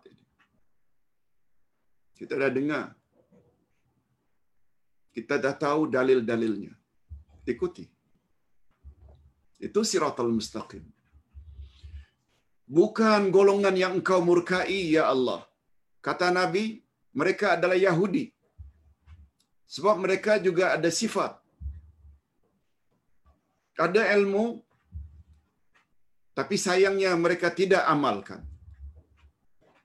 Itu sebabnya Yahudi selalu berkata sami'na wa asaina. Kami dengar dan kami tolak. Bahaya orang yang ada ilmu tapi tidak mengamalkannya. Mereka layak mendapat kemurkaan dari Allah. Ketika ditanya, ditanya ketika Nabi ditanya, Waman humud dalun. Siapa pula golongan yang sesat? Kata Nabi Nasara. Orang Nasrani, mengapa sesat? Mereka banyak beramal baik, tapi sayangnya tanpa ilmu. Amal banyak, ilmu tak ada. Sesuai dengan pertanyaan Safari Otai Safar. Bila dia berguru kepada seseorang yang dia tidak tahu itu adalah tak betul. Lalu dia buat juga ibadat-ibadat yang sebenarnya menurut kacamata agama bid'ah sebab tidak ada dalil dari Nabi. Tapi dia tak tahu. Mudah-mudahan dia dimaafkan oleh Allah. Yang tanggung itu gurunya. Tapi pembuat bid'ah ini juga akan ditanya oleh Allah. Kan ada orang yang mengajar, mengapa kamu tidak mau dengar? Mengapa kamu tidak belajar? Mengapa kamu terlalu fanatik dan ta'asub bertaklid Tuan Guru? Nah, itu akan ditanya lagi. Itu sebabnya untuk terhindar daripada kesesatan, dengarlah. Tak kira siapa yang nak kita dengar, tapi dalam bab ikut, ikutlah mana yang terbaik. Lihat ayat 17 dan 18 dari surat Az-Zumar. Sampaikan hai Muhammad berita gembira pada hamba-hambaku yang suka mendengar. Lalu mereka ikut mana yang lebih baik. Apa makna mana yang lebih baik yang kita patut ikut? Mana yang lebih kuat dalilnya? Bukan siapa yang cakap. Walaupun yang dia yang cakap itu seorang guru. Gurunya pula. Itu sebabnya dalam Islam, fanatik tak boleh. Ta'asub secara membuta tuli tak boleh. Ingat kata-kata Imam Ibn Qayyim. Ustaz ingin nasihatkan pada kita semua yang ada sifat ta'asub dan fanatik kepada seseorang, individu. Apa kata Imam Ibn Qayyim? Semua kita tahu, Imam Ibn Qayyim gurunya adalah Ibn Taymiyah. Apa kata beliau? Ana uhibbu Syaikh al-Islam. Walakinnal haq ahabbu ilaihi minhu. Aku sayang, aku cinta kepada Syekhul Islam Ibn Taymiyah. Tetapi kebenaran aku lebih mencintainya daripada dia. Kebenaran aku lebih cinta daripada mencintai dia. Maknanya kebenaran itu segala apa kata Allah, segala apa kata Rasul, semuanya adalah benar. Itu adalah lebih kita cintai daripada guru kita. Apalagi ternyata yang diajar oleh guru itu bercanggah dengan Quran dan Sunnah. Yes. Oleh sebab itu, kalau kita selama ini beragama berdasarkan amalan nenek moyang, tradisi, kita perlu tambah ilmu. Bila bercanggah tradisi nenek moyang itu dengan Quran dan Sunnah, tolong dengan lapang dada tinggalkan supaya kita nanti berjaya di dalam mahkamah ilahi. Yang kedua, Anwar Khan. Assalamualaikum Pak Udai. Benarkah Ustaz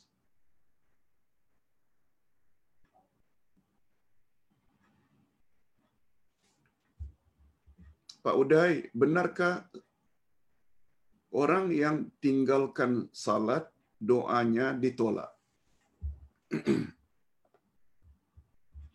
Hadirin dan hadirat rahimakumullah. Dalam Islam ini maksiat bukan hanya langgar larangan Allah.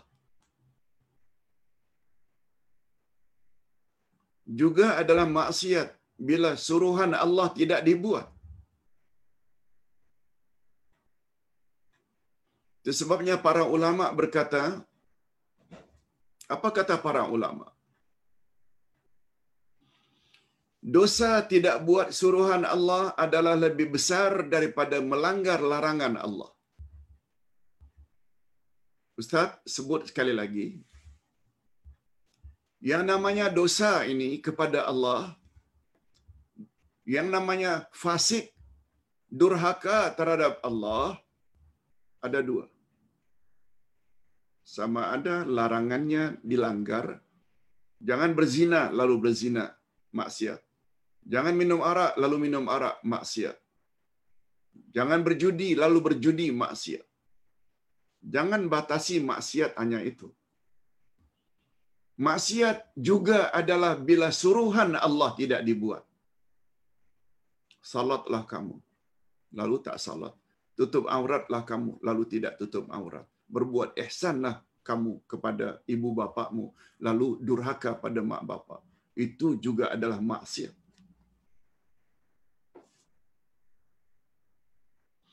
Malah kata para ulama, tidak buat suruhan Allah dosanya lebih besar daripada melanggar larangan Allah. Mereka mengambil kira kisah antara iblis dengan Adam. Betul tak kepada iblis mendapat arahan usjudu, sujudlah? Betul tak terhadap Adam dan Hawa, la takraba, jangan dekati pokok larangan ini? Dua-duanya tidak patuh.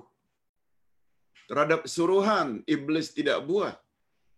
Terhadap larangan, Adam dan Hawa langgar. Pertanyaan, dosa siapa yang lebih besar? Jawabnya yang betul, dosa iblis. Bukan karena iblis itu musuh kita, bukan. Bukan karena kita ingin membela datuk dan nenek kita, Adam dan Hawa, bukan. Dia ada kaitan dengan motif.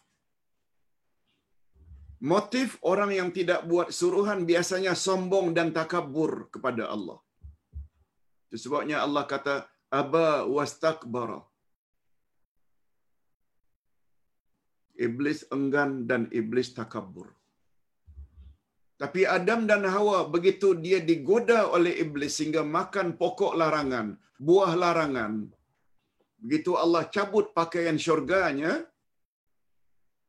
mereka berdua dalam keadaan malu, ambil daun-daun syurga untuk menutup aurat mereka, lalu memohon, Rabbana zalamna anfusana wa illam taghfir lana wa tarhamna lanakunanna minal khasirin. Ya Allah, kami telah menganiaya diri kami. Kami mengakui kami salah. Sekiranya engkau tidak ampuni dan tidak kasihani, pasti kami akan jadi orang yang rugi. Ini kata-kata siapa ni?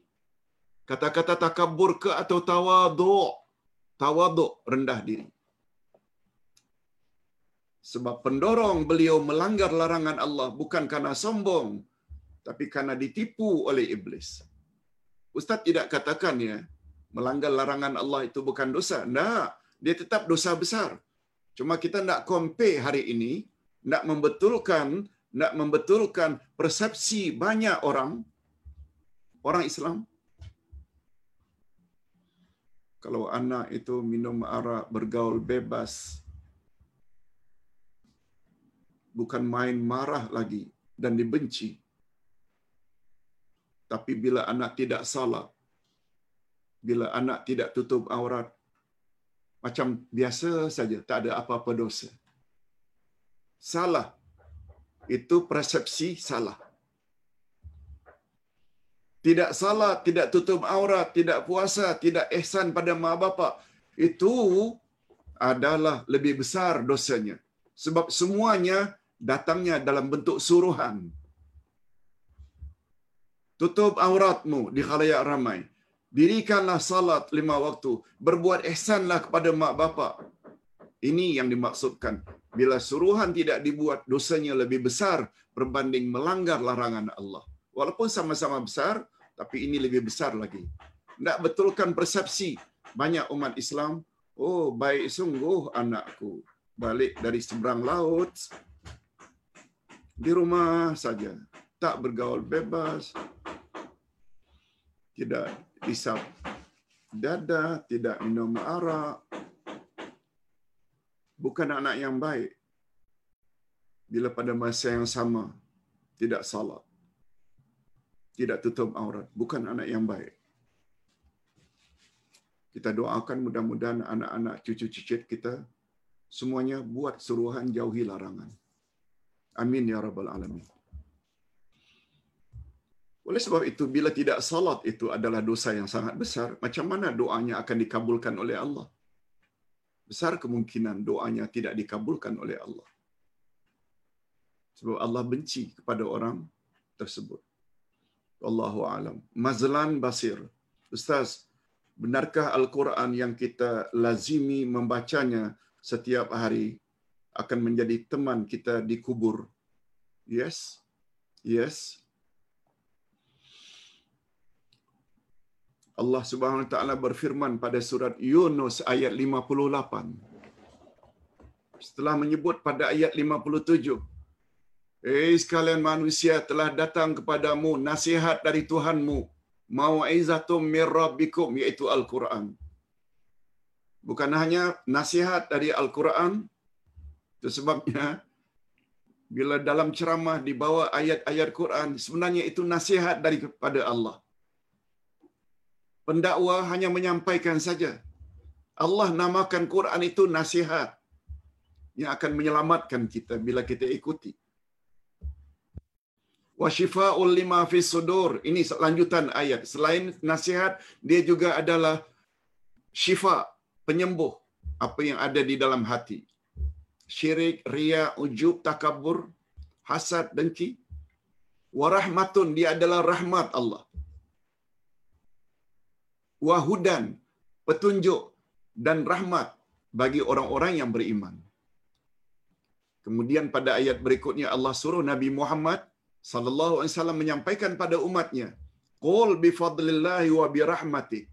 Katakan hai Muhammad dengan memiliki katakan hai Muhammad pada umatmu yaitu kita dengan memiliki Al-Quran bi fadlillah wa bi rahmati dan kecenderungan hati pada Quran, suka baca Quran, suka tadabbur Quran, suka memahami Al-Quran. Falyafrahu. Dengan memiliki yang dua itu, Quran dan kecenderungan hati kepada Al-Quran, hendaklah mereka bergembira ria, happy. Huwa khairum mimma yajma'un. Memiliki Quran dan kecenderungan hati membaca dan mempelajari Quran, itu adalah lebih baik daripada apa yang mereka himpunkan. Himpunkan. Apa yang kita himpunkan? Harta, rumah, kereta, kebun, anak, cucu, pangkat. Semua itu yang kita himpunkan tidak dapat mengalahkan kebaikan Al-Quran. Itu sebabnya ayat itu diakhiri dengan huwa khairum mimma yajma'un. Nah, bila ditanya, mengapa Ustaz? Al-Quran adalah lebih baik, better dari semua itu, senang saja jawabannya. Bila mati, semua itu kita tinggalkan. Harta, istri, suami, anak-anak, pangkat, gelaran, kebun yang luas, kita tak akan bawa ke dalam kubur. Yang kita bawa adalah Al-Quran. Ini lebih-lebih lagi, bila kita baca buku ini. Jawaban tepat terhadap soalan kubur.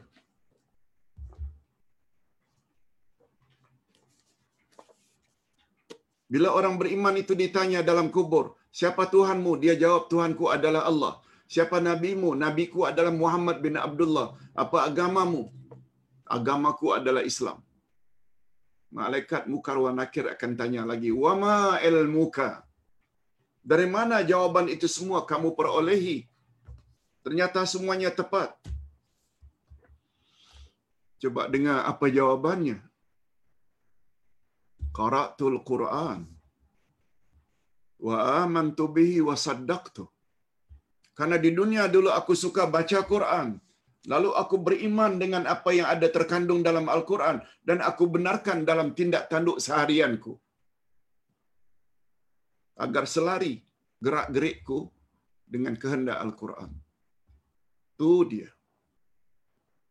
Bila ditanya, Pak Ustaz, benarkah Al-Quran yang kita lazimi membacanya akan menjadi teman di dalam kubur? Yes, itu dia penjelasannya. Bagi yang belum puja, perlu memiliki buku ini sebelum kita mati, baca. Penuh dengan ayat-ayat Quran dan hadis-hadis Nabi. Cuma Ustaz ingatkan, supaya tidak menggerunkan dan menakutkan, mengapa sampai Ustaz kumpul berjumlah 304 muka surat? 310 muka surat. Oh, banyak betul lah Ustaz. Macam mana anda hafal? Buku ini bukan untuk dihafal. Bukan. Untuk difahami. Ayat demi ayat tentang siapa Tuhan kita. Ayat demi ayat tentang apa agama kita. Semuanya diceritakan. Ayat demi ayat siapa Rasul kita. Semua keterangan ada di sini. Kita teruskan dengan pertanyaan berikutnya. Pedang Zulfikar. Salam Uday, saya ada dua soalan. Rahmat Allah, imam hijrah bersungguh-sungguh dalam beramal. Okey, betul. Itu syarat untuk mendapat rahmat Allah.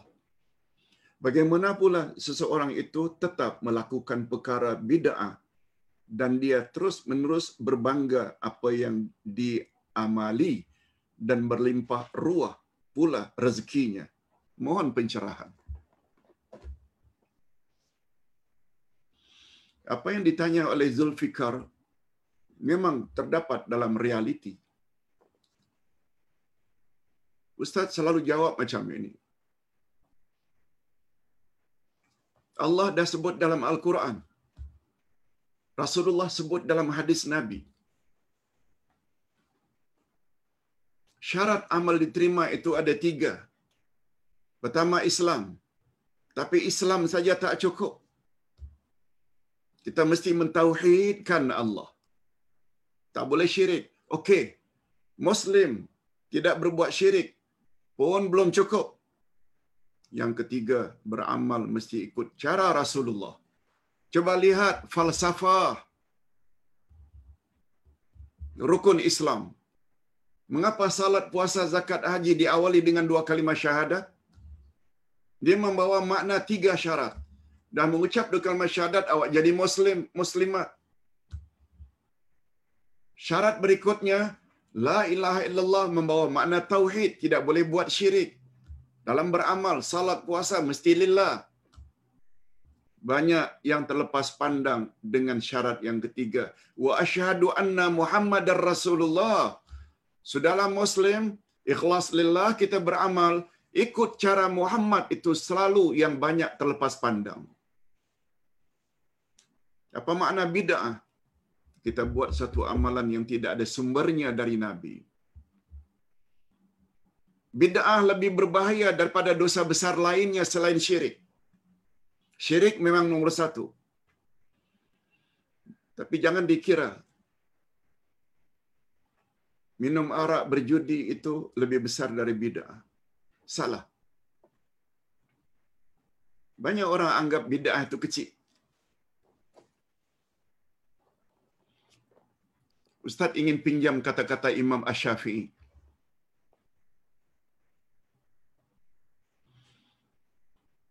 Orang apabila buat dosa minum arak, berjudi, berzina, dia tahu biasanya itu adalah dosa. Orang Islam bila berzina, minum arak, berjudi, dia tahu tak yang itu dosa? Tahu. Orang bila buat bid'ah senantiasa mendakwa penambahan di sana sini yang tidak ada sumber dari Nabi. Bila dia tambah membuat amalnya menjadi lebih sempurna daripada orang lain, yang tidak tambah-tambah. Apa kata Imam Syafi'i? Terhadap orang yang berjudi, berzina, minum arak, boleh diharapkan dia akan tobat karena dia tahu itu semua adalah dosa. Tapi jangan diharap tobat dari orang yang buat bid'ah. Apa sebab? Sebab penambahan yang penambahan-penambahan yang tidak ada dari Nabi, dia berkeyakinan itu membuat ibadatnya menjadi lebih sempurna dan lengkap. Jangan harap dari orang ini akan tobat. Padahal Nabi ada sebut, Man amila amalan laisa alaihi amruna fahuwa ra. Siapa buat amalan tidak ikut cara kami, amalnya ditolak. Mengapa tak lihat dari angle itu? Betul apa yang pada pedang Zulfikar cakap. Itu pencerahan dari Ustaz. Mudah-mudahan kita yang selama ini ikut tradisi nenek moyang tak salah, tak salah. Perlu tambah ilmu dari masa ke semasa. Ustaz selalu ingatkan kepada jemaah. Awak dah umur 60 tahun, 65, 70 tahun. Banyak ilmu agama yang awak miliki. Tapi awak mesti sadari ilmu-ilmu Islam yang awak belum miliki adalah lebih banyak daripada ilmu yang awak sudah miliki. Terutama bila baca Quran, kita hanya hari ini tahu ilmu tajwid. Tapi apa tafsirannya? Apa tadaburnya? Kita tahu bahawa yang boleh menyelamatkan kita dari kesesatan adalah Al-Quran dan Sunnah Nabi. Tapi berapa banyak kita mau baca ke arah memahami Al-Quran dan Al-Hadis? Itu sebabnya orang-orang tua jangan kata kalau anak memberi nasihat, mak jangan pergi ke bomo, tak boleh mak, syirik. Ah, apa kamu tahu? Mak dah lama belajar dah, mak lebih banyak makan garam dari kamu. Baru sedikit ilmu dah tegur orang tua. Memang betul, garam memanglah banyak. Tapi ilmu belum tentu. Anak-anak muda hari ini, mereka lebih cenderung kepada cari Quran sunnah Nabi sallallahu alaihi wasallam. Hadirin dan hadirat kita sampai kepada pertanyaan yang terakhir. Nurkha Yati. Assalamualaikum Ustaz. Siapakah antara golongan yang sepatutnya masuk neraka tetapi mendapat syafaat untuk terus masuk syurga? Hadirin dan hadirat, jawabannya senang saja. Karena yang ditanya ini orang yang masuk neraka. Tentu saja orang yang tidak buat suruhan Allah dan orang yang melanggar larangan Allah.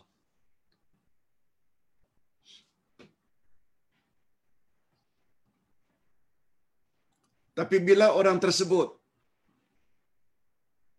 dalam hidupnya bersih daripada syirik. Dia tobat dengan tobat nasuha dari segala jenis syirik sama ada dia sengaja atau tak sengaja sehingga dia mati dalam tauhid. Tapi pada masa yang sama dia juga ada buat dosa. Yang dia tak sempat tobat minum arak, berjudi, berzina itu dosa. Tapi itu bukan syirik.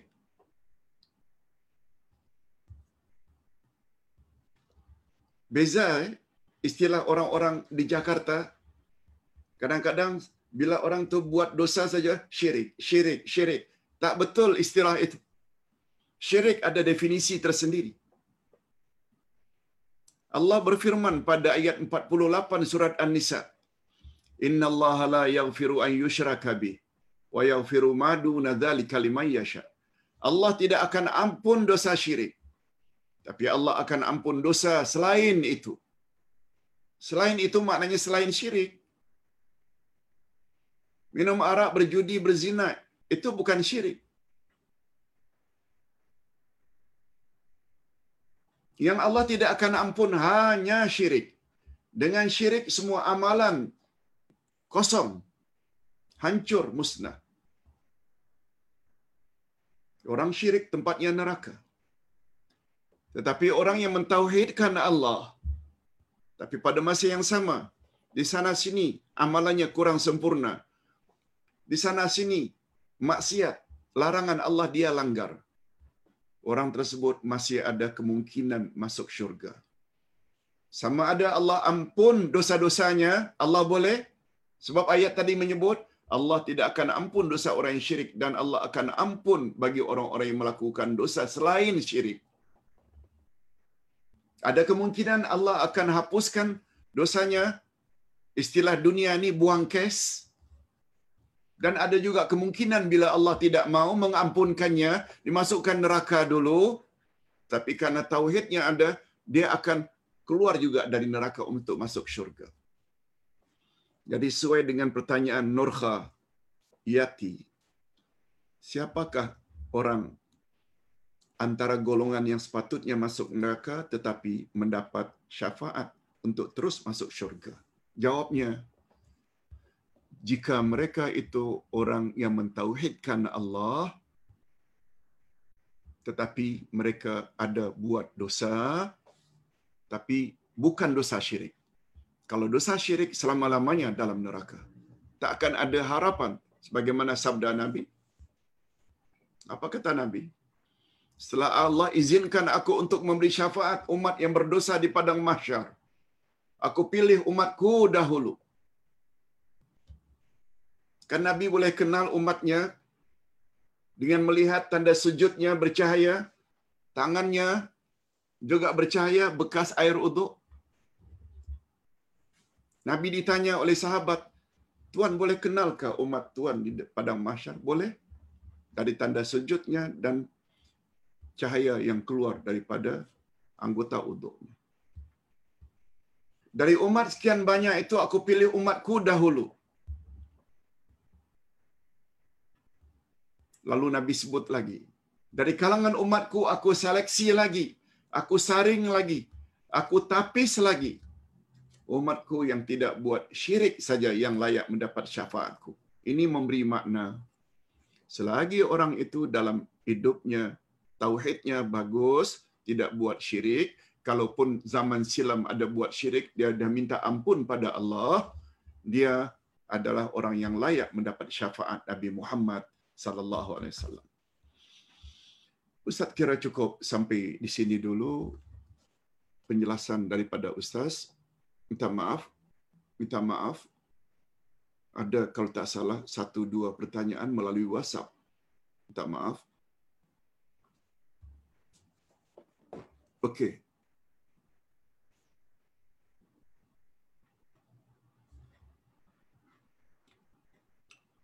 Apa komen Ustaz tentang perkataan Imam Malik bin Anas rahimahullah di antara kebahagiaan seseorang adalah dia diberi taufik untuk mengikuti kebenaran dan kebaikan. Itu di antara kebahagiaan, kata Imam Malik bin Anas. Ustaz ulang, di antara kebaikan seseorang, mudah-mudahan kita termasuk dalam golongan ini, apa dia di antara kebaikan kebahagiaan itu? Bila orang tersebut diberi oleh Allah taufik atau izin untuk mengikuti kebenaran dan kebaikan. Ini dia. Segala yang datang dari Quran dan Sunnah adalah benar belaka, kita pula didorong oleh Allah untuk ikut. Dan termasuk kesengsaraan seseorang ialah jika dia terus-menerus dalam kesalahan. Ah ini dia. Sesuai dengan pertanyaan tadi. Sesuai dengan pertanyaan tadi. Dia buat bid'ah, tak mau tambah ilmu. Terus-menerus berbangga dengan bid'ah yang dia buat. Itu di antara ciri-ciri kesengsaraan. Kata Imam Malik bin Anas. Yang kedua, Ustaz, mohon pencerahan Ustaz terhadap video ini. Video ini menyebut la yu'minu man la ya'man ja ruhu bawa'iqah.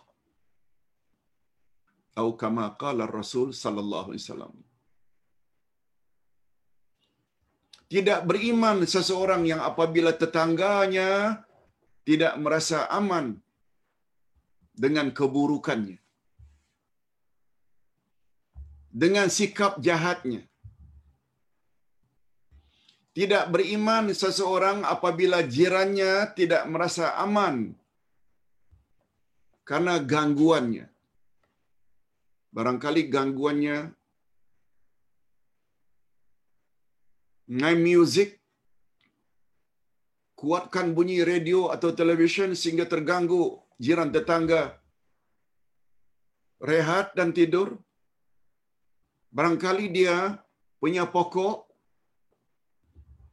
yang dahannya rendang menjatuhkan daun-daun kering sehingga menyusahkan jirannya menyapu.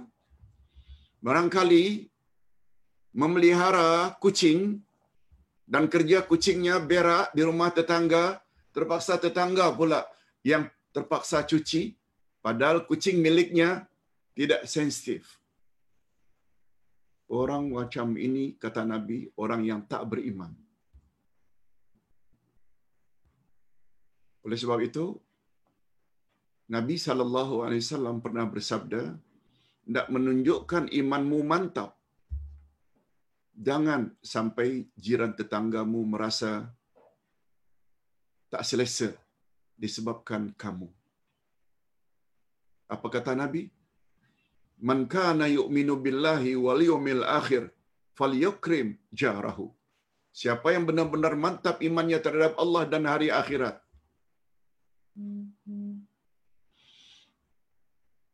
hendaklah dia menghormati tetamunya. Hendaklah dia menghormati tetamunya. Hadirin dan hadirat, Ustaz kira cukup sampai di sini dulu, tepat jam 12, kurang 2 minit. Segala yang baik, Allah ilhamkan daripada Ustaz dan Ustaz dapat sampaikan. Itu semua daripada Allah. Segala kekurangan atau terkasar bahasa, itu kekurangan dari Ustaz sendiri. Mohon maaf. Kita jumpa lagi esok insya-Allah. Wabillahi taufik wal hidayah. Wassalamualaikum warahmatullahi wabarakatuh.